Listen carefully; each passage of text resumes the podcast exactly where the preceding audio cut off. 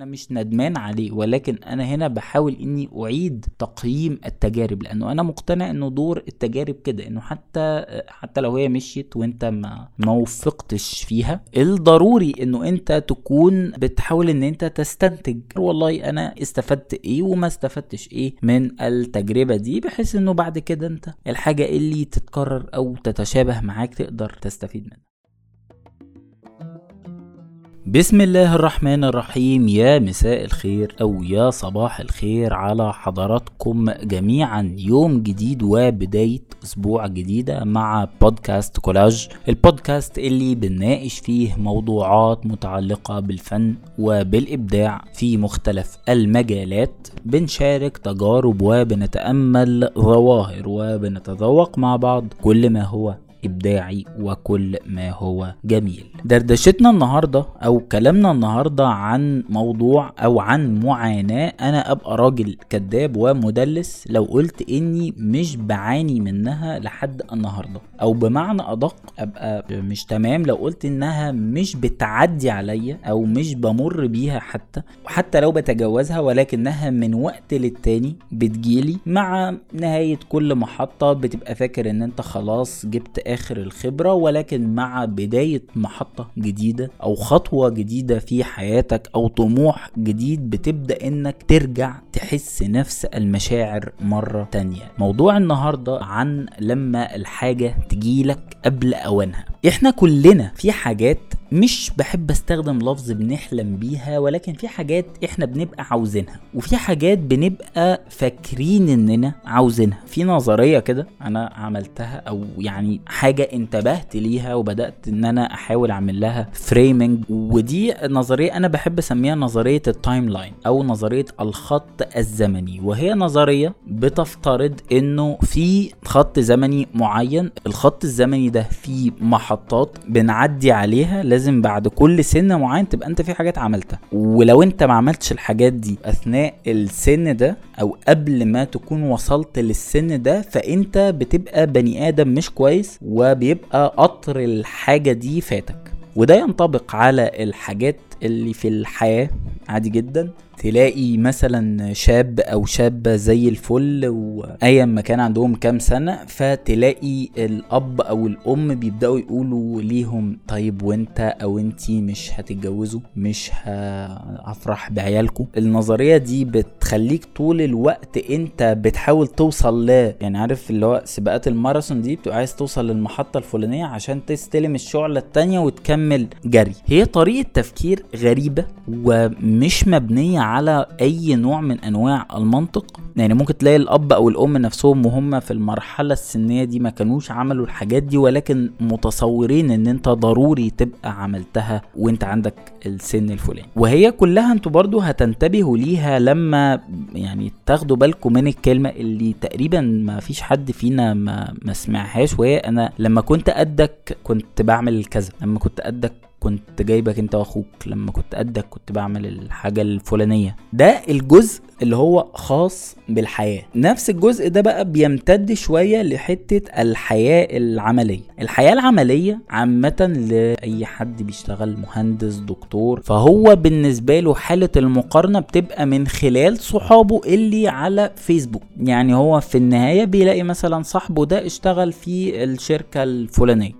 ده بقى صاحبي ادي عنده 27 سنة واشتغل دلوقتي في مايكروسوفت. فلان وهو عنده حاجة و30 سنة اشتغل في فيسبوك. مش عارفة مين اشتغل في جوجل لما تم 40 سنة. وكأنها رتب كده انت بتاخدها. ده في المجالات العامة. ولكن اللي بيبقى الموضوع بالنسبة لهم ممكن أزيد شوية الناس اللي بتشتغل في creative industries لأنه حتة ال milestones أو حتة المحطات اللي بتبقى موجودة على جانبي الطريق ديت بتبقى بالنسبة لهم متسجلة أو بتظهر في التلفزيون. يعني مثلا تلاقي مخرج حد يقول لك آه المخرج ده وليكن يعني مروان حامد عمل أول فيلم طويل ليه وهو ما كملش 30 سنة. عمرو سلامة عمل أول فيلم طويل ليه وهو عنده 26 أو 27 سنة. فأنا ليه ما عملتش فيلمي الأول لحد دلوقتي؟ بتبدأ إن أنت تحط المقارنة دي اللي هي بتبقى documented بقى أو موثقة. تجد إنه الناس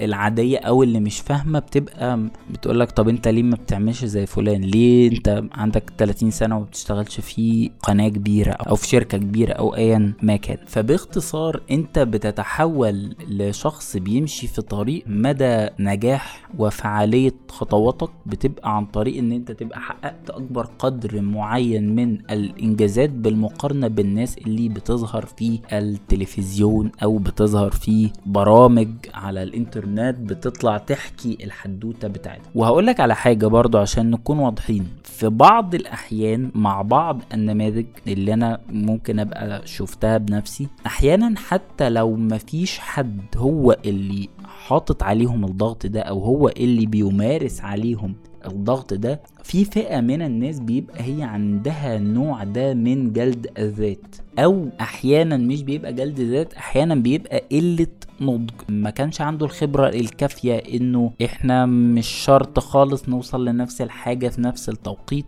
وقلة الخبرة دي بتفكرني بالقصة الشخصية بتاعتي. أنا أصلا سبب إني أقرر أدخل كلية الإعلام هو إني كنت بحب جدا يعني أنا وعي بدأ يتفتح مع 2011 مع الثورة. ففي التوقيت ده كان في حضور رهيب للأستاذ محمد حسنين هيكل. وقبل حتى الثورة كان الظهور بتاعه بشكل دوري يعني في برنامج تجربة حياة على قناة الجزيرة. وافتكر إن أنا كنت أحب جدا إني أقعد مع والدي وأقعد مع جدي وأقعد أتفرج عليهم. فكنت أسمع قصة الأستاذ هيكل أو أسمع القصص بتاعه الأستاذ هيكل. وأنتقي منها الأجزاء اللي أنا كنت أفهمها في حدود سني وقتها.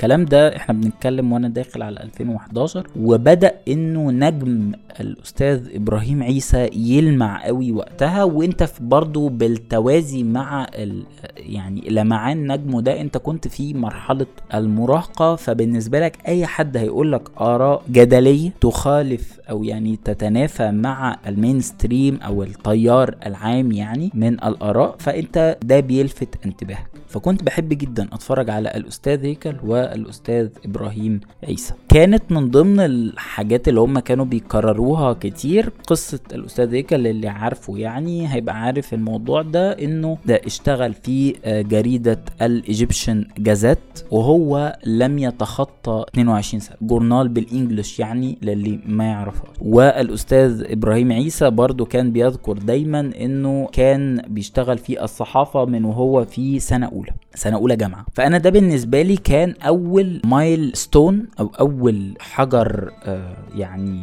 أعلم بيه الطريق كده ان أنا لازم قبل المرحلة السنية دي أبقى دخلت أو عملت حاجة زيه. وأنا ما كنتش فاهم أكتر يعني تفاصيل عن الإعلام فكنت طب أنا هشتغل إيه؟ طب أنا هشتغل زيهم صحفي يعني. واللي أدركته بعد كده إنه أنا مش حابب فيهم الجزء الصحفي لأن أنا أصلا وقتها ما كنتش أعرف حاجة عن شغلهم في الصحافة. كنت حابب فيهم الجزء المتحدث كنت حابب فيهم اللياقة في التعبير عن الأفكار ورشاقة الألفاظ المستخدمة والأسلوب والحضور الطاغي. ده اللي أنا كنت حابه فيهم في المرحلة السنية دي وكنت حابب إن أنا أبقى زيهم كده يعني. فمش موضوعنا خالص قصتي مع الصحافة يعني. إحنا كنا تطرقنا لها بشكل سريع في الحلقات اللي هي كانت مخصصة لزمايلنا اللي لسه داخلين كلية الإعلام. لو حد من حضراتكم حابب إن هو يسمع يقدر يرجع للحلقات دي. ولو حابين إن إحنا نستفيض فيها يعني ممكن نبقى نعمل كده.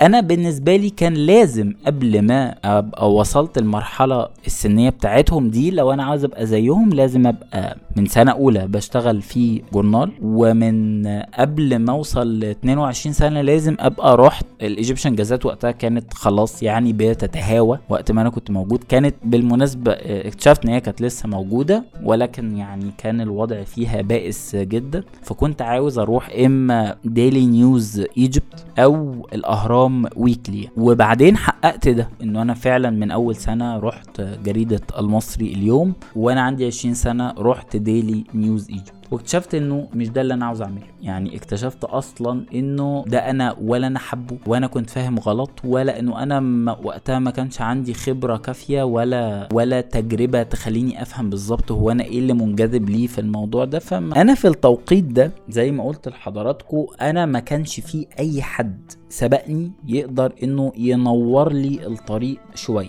ولا كان في حد مقتنع بالحاجة اللي أنا بعملها فيقدر إنه يرشدني بشكل من الأشكال.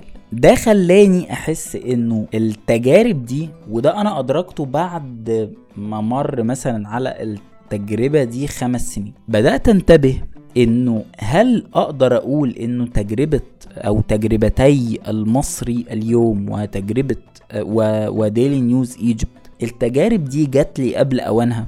في اللحظة دي بيظهر جوايا صوتين. صوت بيقول لي إنه أنت كويس إن هي جات لك في التوقيت ده لأنه أنت أصلا ما بتحبش الصحافة بمفهومها التقليدي أو بشكلها التقليدي. أنت فعلا كنت بتحب جانب تاني في الشخصيات دي فكنت رابط الموضوع بإن هم بيشتغلوا صحفيين. نفس فكرة إن أنت تبقى بتحب مهندس دمه خفيف بيعمل stand-up comedy مثلا. فده مش معناه إن أنت تدخل هندسة وتشتغل في ال stand-up كوميدي بجانب إنه أنت يعني أنا شخص عامة في الحياة ما بحبش الفرهضة يعني لو انت جيت قلت لي تخرج حاجة ولا تكتب بس السيناريو بتاعها أقول لك لا أنا هكتب السيناريو بتاعها وانقي مخرج أنا اثق فيه يطلع لي الرؤية اللي أنا عايزها. طبعا مش هيطلعها بالظبط بس ده بالنسبة لي يبقى افضل من ان أنا ابقى أنا اللي بخرج الموضوع. وده مش لأي سبب غير ان أنا عامة شخص مش بيحب الفرهضة يعني أنا مفيش بالنسبة لي اجمل من ان أنا اقعد مع اللابتوب واقعد اشتغل على الفكرة بتاعتي. بتاعتي. ونفس الموضوع بقى في الصحافة إن أنا أنزل وأسأل مصادر وأكلم مصادر وأروح أحضر فعالية وأغطيها و...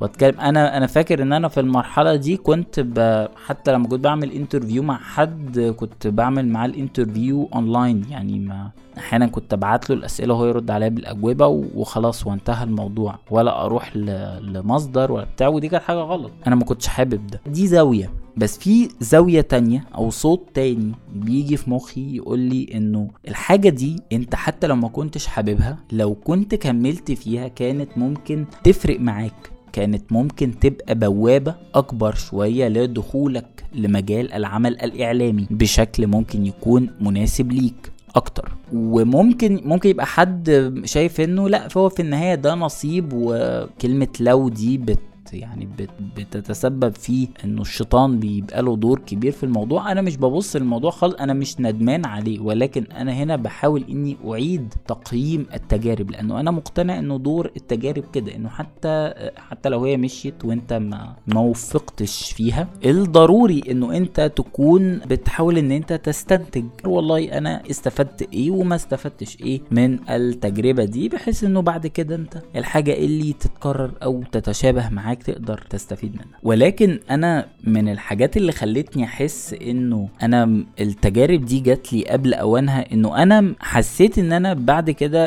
إن أنا ما كنتش مستعد مثلا تقنيا. مهارة الكتابة وقتها أنا ما كنتش ممكن بنفس القوة. أنت في النهاية بتوري كتاباتك دي لمين؟ يعني أنت بتوري كتاباتك دي لقرايبك لخالك لعمك ل... دي جات لي الحاجة قبل أوانها. آه لأنه أنا وقتها ما كانش عندي المهارة فعلا تقنية لأداء المهمة. okay المهارة الفنية فنيات أداء المهم. أنت كنت تفتقر إليها كتير جدا. ويمكن دي دايما نفس الزاوية اللي بحب إني أتناول منها أو أبص منها على تجربة محمد صلاح في تشيلسي. مع اختلاف المجالات يعني بس أنا بحب أبص للتجربة دي من الزاوية دي. هو شخص كان شايف إنه مهاراته تسمح له من وجهة نظره إنه أنا أقدر ألعب في أكبر الدوريات أو في أكبر الأندية العالمية. ودي هجت له قبل أوانها. طيب هو اتصرف معاها إزاي؟ هو ما اتصرفش معاها بشكل كويس خالص. يعني هو وقتها ما كانش يملك الحاجات اللي تخليه يستفيد من التجربة دي أفضل استفادة. يحضرني دايما لقاء كان على Sky Sports على ما أتذكر وتقريبا كان ستيفن جيرارد اللي كان بيتكلم في الاستوديو بيقول إنه محمد صلاح اللي راح تشيلسي في 2014 مش هو محمد صلاح اللي راح ليفربول. محمد صلاح كان وقتها بيبص للعيبة إزاي؟ كان منبهر بيهم إزاي كان جسمه بنيانه كان عامل إزاي؟ وحتى وقتها قعدوا يجيبوا صور ليه قالك بص شكل كتفه بص عضلاته كانت عاملة إزاي بص وهو اصغر كان عامل إزاي بجانب العائق اللغوي قد إيه هو ما كانش قادر انه يتعامل معاه. ولو جينا نشوف نموذج تاني غير محمد صلاح وموقف زي ده كان حصل معاه ولنا يعني في رمضان صبحي عبرة هو شاف انه ماشي خلاص طيب أنا مشيت من الدوري ده وقتها لما كان بيسأل في الصحافة قال لهم أنا والله هرجع مرة تانية لنفس المكان ده ولكن هرجع أحسن. طيب طيب ممكن يبقى في حد يقول لي لا أنا عارف كويس قوي إنه أنا مهاراتي الفنية في الجزء ده سواء بقى الكتابة سواء أنا أبقى مذيع سواء أنا لاعب كورة سيناريست مخرج ايا مكان أنا شايف إن أنا مهاراتي الفنية تسمح لي إني أعمل المهمة دي كويس جدا ومستعجل إن الحاجة تجي لي دلوقتي. أنت ممكن مهاراتك الفنية والتقنية تبقى كويسة جدا ولكن على الجهة الأخرى في نقطة مهمة جدا جدا للتعامل مع أي حاجة هتجيلك قبل أوانها. وهي إن أنت تسأل سؤال هل أنا مستعد نفسيا للموضوع ده؟ أنا هسألك سؤال بسيط جدا. انت دلوقتي لو جيت تعمل مقارنة وأنا ضد المقارنة انت كشخص عادي أو أنا بلاش بلاش انت أنا هتكلم عن نفسي. أنا كشخص عادي لو جيت وأنا عندي مثلا 22 سنة أو 23 سنة خلتني وليكن اقابل يسرى واقعد اتكلم معاها أو اقابل الاستاذ عادل امام ربنا يديله الصحة واقعد اتكلم معاه. التأثير ده النفسي عليا. الحدث ده هياخد من حجم حياتي وطاقتي الانفعالية وتركيزي قد إيه. مجرد بس إن أنا رايح أتكلم مع الأستاذ عادل أو اي مكان الإجراء نفسه أو التجهيز نفسه إن أنا هقعد أتكلم مع فلان ده هياخد حيز ضخم جدا وهياخد من الجزء اللي أنا هبذله في الشغلانة اللي أنا هعملها. طيب على الجهة الأخرى مروان حامد لما يتحط في نفس الموقف وهو في نفس مرحلتي السنية. هل هيحس بنفس المواضيع دي؟ اطلاقا. ولا أصلا هتيجي على باله ولا هتعدي على دماغه كده. ليه؟ لأنه ده واحد نشأته نفسها. كانت بشكل خلته أو سمحت له إنه يبقى كل يوم آه بيشوف آه يوم أستاذ عادل إمام يوم أستاذ أحمد زكي. أساتذة كتير موجودين في البيت هو بيشوف آه سيناريو موجود معاهم. هي تسيب السيناريو من إيدها هو يقلب فيه. كل التفاصيل دي بتكسر الهيبة النفسية. ولو أنت مش متاح بالنسبة لك إن أنت تبقى في النشأة دي فأنت حتى ممكن تتأمل فكرة أول مرة حد معروف يكلمك في التليفون أو يبقى عندك على واتساب مثلا وبيكلمك. ودلوقتي بعد ما مر عليك سنين كتيرة جدا كل ده استعداد نفسي. طيب هل الاستعداد النفسي في الجزء ده بس اللي هو التعامل مع المشاهير؟ لا ده قد يكون الاستعداد النفسي هو هو في حتة إن أنت تبقى أنت مستعد نفسيا لتبعات النجاح أو اللمعان أو الوهج أو لكمية النور اللي هتيجي في عينك دي. خلونا ندي مثال. انت وليكن يعني شخص بسيط من حياة بسيطة من أسرة يعني متواضعة الحال آه ممكن تبقى شاطر في اللغة العربية وحابب إن أنت تكون مذيع. طيب تعالى نفترض إنه أنا جبتك مرة واحدة كده قعدتك على ديسك بقى عندك برنامج كاميرات بدل أحسن أكل وأحسن شرب وراكب عربية و و و و هقول لك ليه التأثير ده ممكن يكون فوق تخيلك. مدى صحة القصة دي ما أقدرش أأكدها ولكنها بتنسب أو كانت بتقال يعني على لسان الأستاذ أحمد فؤاد نجم رحمة الله عليه. كان دايما يحكي موقف هو ما كانش بيحب الأستاذ هيكل فكان دايما يحكي موقف إنه أحمد فؤاد نجم كان عمل شغب هو والشيخ إمام وكتبوا قصيدة مش عارف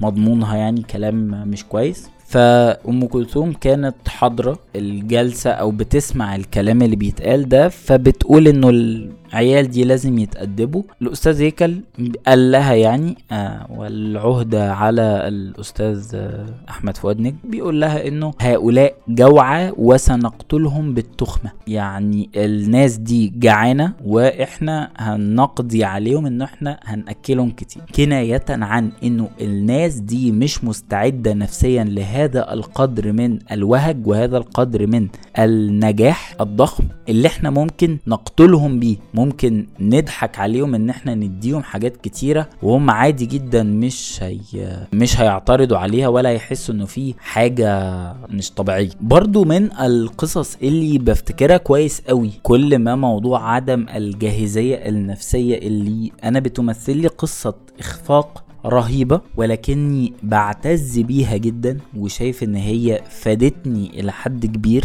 عشان أبقى أكثر صلابة نفسيا. وبالمناسبة أنتوا القصة دي هتلاقوها هنا لو حضراتكم بتسمعوا على يوتيوب.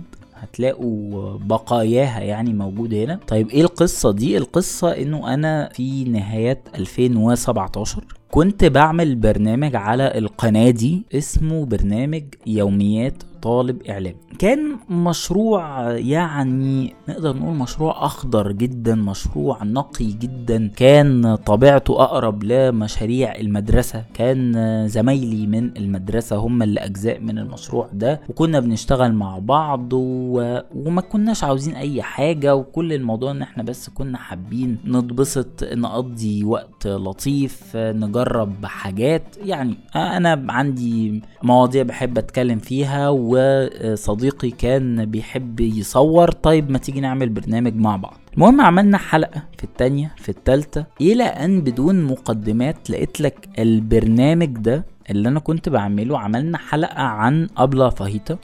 ولا زالت لحد النهارده بتتشاف وبيجي عليها يعني ضجة. في التوقيت ده أنا فاكر كويس قوي كواليس الموضوع. عارفين أنتوا القصة المستهلكة بتاعت إنه أنا نزلت الحلقة وبعدين دخلت نمت؟ هي كانت قصة شبه كده فعلا. أنا كنت بنزل الحلقات ساعتها تقريبا يوم السبت. آه نزلت الحلقة وبعدين دخلت. يعني قبل ما انام كانت اتشافت 100 مرة وده بالنسبة لي كان رقم جامد جدا انه إزاي اتشافت بالعدد ده كله. وبعدين نمت ببص لقيتها لسه عند 100 100 بس جنبها K 100 K فأنا بقول يعني أنا نايم لسه عند 100 هي ما زادتش أي حاجة خالص. ليه طيب؟ ما أنا كنت متحمس دي حلقة كويسة. المهم بفوق ببص لقيت إنه شافت 100 K شافت 100 ألف مرة. وبعدين ببص 300 وحاجة comment وبعدين friend requests كتير جدا وشعور رهيب إنه إيه ده؟ وبعدين أنا لقيت وأنا في الطريق صاحبي بيكلمني خالد إحنا بنتشتم يا خالد. وهو فرحان جدا إنه ده بالنسبة له إحنا كده نجحنا يعني. قنوات وإذاعات بتكلمني عاوزة تعمل مداخلة معايا وكالات أنباء عايزة تعمل لقاء عن البرنامج أو عايزة تعمل فيتشر عن البرنامج وناس تكلمك طب نتقابل طب هنصور معاك جرايد كتبت القصة بتاعة الموضوع وقصة الحلقة وجرايد كبيرة يعني. أنا ده بالنسبة لي كان دمار للمشروع. ليه دمار للمشروع؟ لأنه أنا وقتها ولا كان عندي الجاهزية النفسية. إن أنا وقتها كنت شخص لسه عندي عشرين سنة. فأنا ما كنتش جاهز نفسيا لأنه أنا ما ده ما كانش عندي في عيلتي ما كانش عندي في حياتي. فما كنتش قادر إني أتعامل مع ده بجانب إنه بدأ يدخلني في حتة مش حلوة مع الأصدقاء أو الزملاء اللي موجودين حواليا. بجانب إنه بدأ يدخلني في حتة طب هتعمل إيه بعد كده؟ إيه الحلقة الجاية؟ أسئلة كتيرة. لو أنت حطيت طفل صغير يعني أنا كنت بعتبر نفسي وقتها طفل لو أنت حطيت طفل صغير فيها أو مراهق صغير فيها مش هيبقى عارف يتصرف. لو أنا هنا جيت أنت تسألني أنت كنت تتمنى إيه؟ تتمنى إنه البرنامج بتاعك ينجح جدا لهذه الدرجة. كنت ابقى متخيل إني أقول لك آه أنا كنت أحب جدا إنه الحاجة تبقى ضخمة و وتلاقي يعني استحسان وحفاوة من الناس. طيب تأثير ده هل أنت بالمتانة أو بالقوة النفسية الكافية إن أنت تتعامل معاه؟ الإجابة كانت لأ. والإجابة إنه أنت بوظت أو كأن حد شايلك طن دهب ما قدرتش تشيله فوقعت بيه. أنت ممكن تضيع الحاجة عشان أنت مش متمكن تقنيا أو فنيا. أنت ممكن تضيع الحاجة عشان أنت مش جاهز نفسيا. في بقى حاجة كمان وهي إنه أنت تبقى مش بالقوة الكافية. لما الحاجة تجيلك قبل أوانها إن أنت ما تبقاش بالقوة الكافية إن أنت تدافع عنها أو تدافع عن نفسك ضد الخبط. ده معناه إيه؟ معناه أنت قررت إن أنت عايز تبقى كاتب سيناريست. وكتبت سيناريو. وأنت لسه شاب صغير ورحت ولا تعرف أي حد خالص ولا ليك حد قريبك ولا ليك حد صاحبك ولا أي حاجة. وكتبت سيناريو جميل جدا. وأنت إنسان متزن نفسيا وكل حاجة. وجيت وريته للمنتج وأنت مسجله وهو وافق يا سيدي إن إحنا هننتجه لك وجه المخرج وجه البطل وجه المنتج وجيت حضرتك. قعدتوا على الترابيزة. تصورك إن أنت إلى أي مدى شخص قوي إنك تقعد على الترابيزة تدافع عن فكرتك ترشح الممثلين اللي أنت شايفهم مناسبين تحافظ على القصة بتاعتك أو السيناريو بتاعك. أنا عايز أقولك إن أنت هتبقى أضعف واحد في القعدة دي ومش هتبقى قادر إنك تدافع عن نفسك. ودي مش حاجة تعيبك دي انت بتكتسبها بالخبرة وبثقل اسمك وأنا يمكن أنا شخصيا في حاجات عندي يعني أنا في فيلم أنا بحبه جدا وأنا كاتبه وشايله عندي في الدرج ولا خليت حد يقراه ولا عرضته على حد والسبب ورا ده ان أنا قعدت قعدات مع منتجين دراما في شغل أنا ما كنتش فيه سيناريست وببقى قاعد لا ألاقي إنه أنا الناس دي تلاقي منتج مهم وشخص مسؤول من بلاتفورم شاب صغير بيزعق فيه إن إحنا مش هنعمل كذا. طب إذا كان هو بيزعق للمنتج هيعمل معايا أنا إيه؟ فأدركت من هنا إنه لا أنا مش هبقى بالقوة الكافية إني حتى لو أنا عندي وجهة نظر أنت هتقابل جهل كتير هتقابل ناس مش فاهمة هتقابل ناس بتحقق أهدافها من خلال النص بتاعك. فعدم جاهزيتك وعدم قدرتك على الدفاع عن نفسك تخليك عادي جدا تستنى إنه الحاجة تجيلك في أوانها. وده مش بس في السيناريو. أنت ممكن تلاقي نفسك وليكن جات لك فرصة إنك تكون مذيع والجزء ده مبني على قصة حقيقية يعني. أنا أعرف شاب صغير في العشرينيات وبعدين كان إحنا كنا قاعدين في أماكن يعني بنقعد في أماكن مع بعض والشخص ده كان ليه آراء سياسية معينة. آراء يعني اعتراضات وحاجات زي كده وتمام وأنا كل واحد حر في رأيه يعني. تمر الأيام وأنا عامة هو ما كانش صديق يعني إحنا بس كان في علاقات عمل كده بتجمعنا فبنشتغل مع بعض تمر الأيام وألاقي في حدث ما بين قوسين حدث وطني سياسي بيحصل في التلفزيون وهو والولد ده قاعد من ضمن بيعلق في القناة يعني عن مدى عظمة هذا يعني هذا الحدث ومدى حكمة وسداد قرار فلان الفلاني وحاجات زي كده. وأنا عارف إنه دي مش قناعاته ولكنه هو كان أصغر من إنه يقدر يقف قدام حد ذو سلطة آه واضطر إن هو ينسحق تجاه الطلب ده وما كانش بالقوة الكافية. ولو كنتوا تسمعوه أو تشوفوه وهو بيعيب في الشباب اللي بيبيعوا نفسهم وبيبيعوا مبادئهم وكان يقعد يذكر لي أسامي ناس تانية زمايلنا كانوا وقتها ربنا أراد إن هم يبقوا ليهم فرص يعني يقعد يذكر لي قد إيه دول منافقين وقد إيه دول كذا وكذا ويقعد يعيب ويشتم فيهم. وهو لما اتحط في نفس الموقف ما ما قدرش إن هو يتصرف. عمل نفس الأفعال اللي هو هو كان بيعترض عليها. ليه؟ مش هفترض معاك سيناريو إن هو فاسد ولكن هو مش بالقوة الكافية إنه يقول لأ.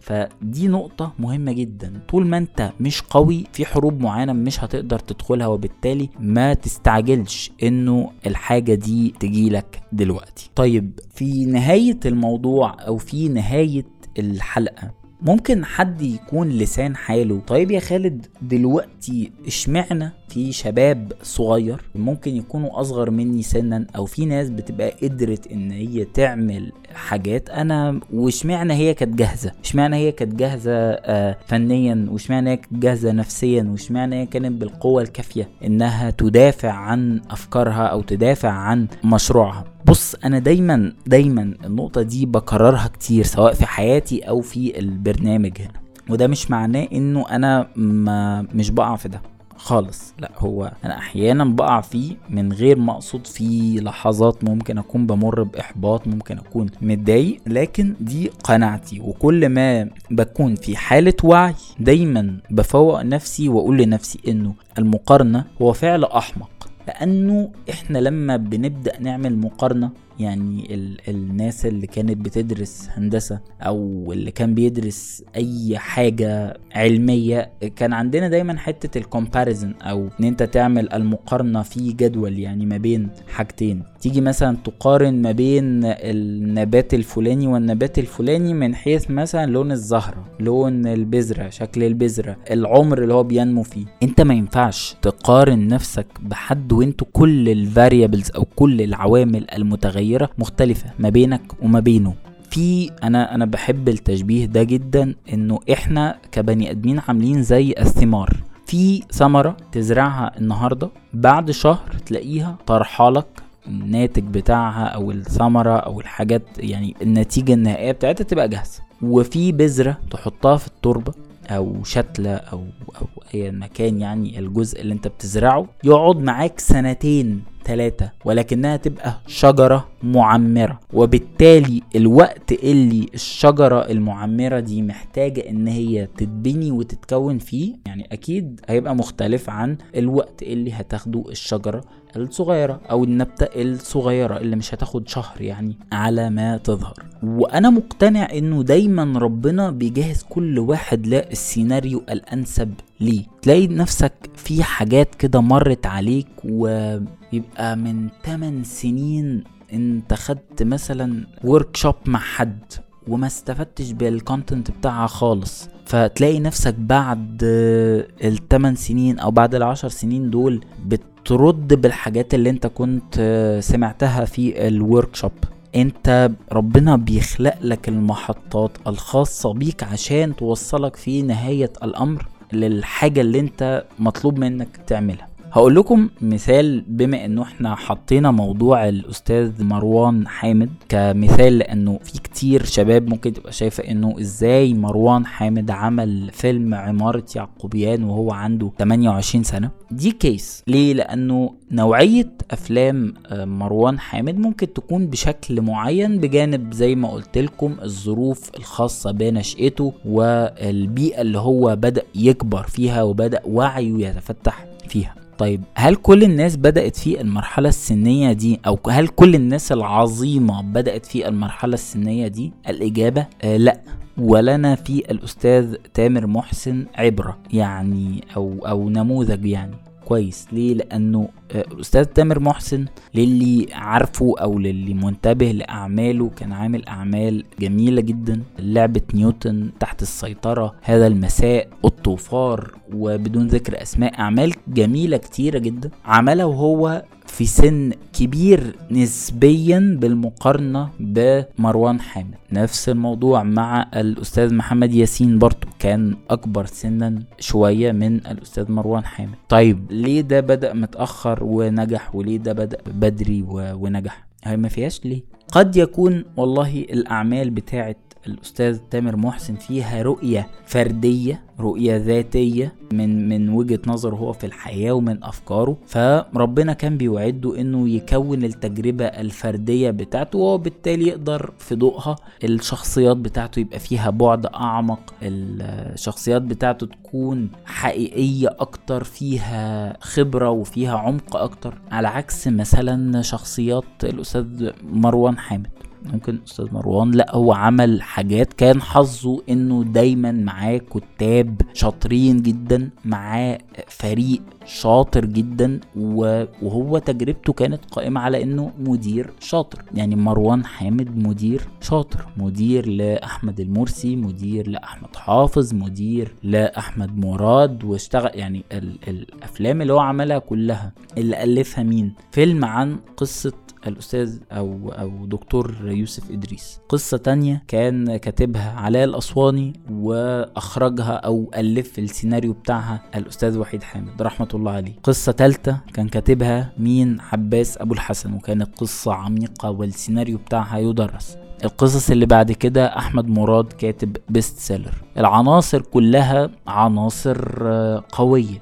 فما تقدرش تقول رؤية مروان حامد رؤيته الفكرية. أنا بقول رؤيته الإخراجية رؤية جبارة وهي من الأفضل. رؤيته الفكرية ما تقدرش تقول إن هي رؤية عميقة. مش بقول إن هي فيها عوار أو إن هي فيها مشكلة. أقصد إنه في ميزة تنافسية دايما بتبقى عند الأشخاص. وإيه بقى متشلك إمتى؟ في حد هتلاقي رؤيته الفردية ظاهرة في حد هتلاقيه مخرج تقني شاطر جدا في حد تاني ظروفه هتكون حطته في مشاريع بشكل معين زي بيتر ميمي أدت بيه إنه فجأة نجمه يلمع ويتوهج. ما ينفعش خالص مش منطقي إن أنت تقسو على نفسك بهذا الشكل. وأنا عارف إن أنت ممكن تقولي أصل أنا ببص على تجارب الناس وبلاقي إنه الشخص ده عمل كذا والشخص ده عمل كذا. أنا ما عنديش أي مشكلة خالص إن أنت تبص على تجارب الناس ولكن بص على كل التجارب دي وخليك منصف مع التجارب دي ومنصف مع نفسك لأنه أنت مش هتلاقي كل الناس عملت كل حاجة بدري. في ناس وبعد الشر عن الجميع يعني. في ناس بتبدأ حياتها بدري بدري وبتخلص بدري بدري. يعني سيد درويش وموتسرت مثلا دول ناس ماتوا وهم في الثلاثينات ليه؟ والله ما تعرفش. بدأوا بنجاح جبار جبار عابر للأجيال وعابر لل... للقرون. قادر إنه يصمد وقادر إنه دايما يعاد اكتشاف فيه جوانب كتير. الناس دي بدأت بدري طلعت شوية إنتاج. وبعدين توفاها الله. وفي مصر كتير أمثلة عملت حاجات جميلة جدا في سن صغير وولعت وفرقعت وخلاص. يعني ضيف أحمد على سبيل المثال. والقائمة تمتد. وفي حد بيبقى بيتجهز لمرحلة معينة. بيتجهز لمرحلة معينة اللي هي دي بتاعته هو. يعني أنا بالنسبة لي كان الأستاذ يحيى الفخراني طول ما هو صغير أنا ما كنتش بحب أعماله بصراحة. ولا كنت بحس إن هو ليه طعم فردي حتى كان دايما كنت بأشفق عليه كده كنت بحس إن هو جايبين اللي هو الشخص البدين المحدود القدرات العقلية و... وبيظهر كده وخلاص. ده كان انطباعي يعني لكن لما كبر لا بقى تقيل تقل. إيه ده؟ ممكن كان يحس انه هو أنا ليه مش واخد نفس نجومية احمد زكي؟ أنا ليه مش واخد نفس نجومية عادل امام؟ وهو كبر وبقى بعد كده النجم الأسطع في وسطهم. أمثلة كتير. أستاذ بيومي فؤاد أستاذ محمد رضوان الناس دي موجودة خدت ليه فرصتها ده؟ طب لو كانت الحاجة جات لهم قبل أوانها هل كانت ممكن تفسدهم. عندك أمثلة كتير جدا من ال social media وناس يعني كان في بنت لسه من فترة قريبة عاملة مشكلة ضخمة جدا وطالعة بتكلم الناس بعجرفة وهي في نهاية الأمر influencer ولا influencer ولا حاجة هي بنت عملت شوية videos funny وخدوها تمثل وتغني. فجأة بقت بتتعامل مع الناس وكأنها هند صبري. طب انتي وبالتالي اسمحوا لي إني أوجه الرسالة دي ليا وليكم. نظرية ال timeline دي نظرية ملهاش أي علاقة بالواقع. إحنا في النهاية مسطرتنا مش واحدة. أنا ممكن تبقى مسطرتي بطول معين. أنت ممكن تبقى مسطرتك أطول مني بكتير جدا. ممكن أنا أبقى عمري في النهاية 30 سنة 40 سنة. أنت ممكن تبقى عمرك أطول مني بكتير جدا وتعمل حاجات أكثر قيمة بعد الستين. يعني مثال كنت لسه ببص عليه قريب بما إنه الانتخابات يعني في أمريكا بيبدأوا يتحركوا فيها. باراك أوباما خلص مدتينه في الرئاسة. وهو ما عداش ال 60 سنة. جو بايدن دلوقتي لسه عاوز يدخل مدته التانية وهو في ال 80 تخطى ال 80 من عمره. أنا معاك إنه ممكن نكون في أحيان غصب عننا بنكون مستعجلين.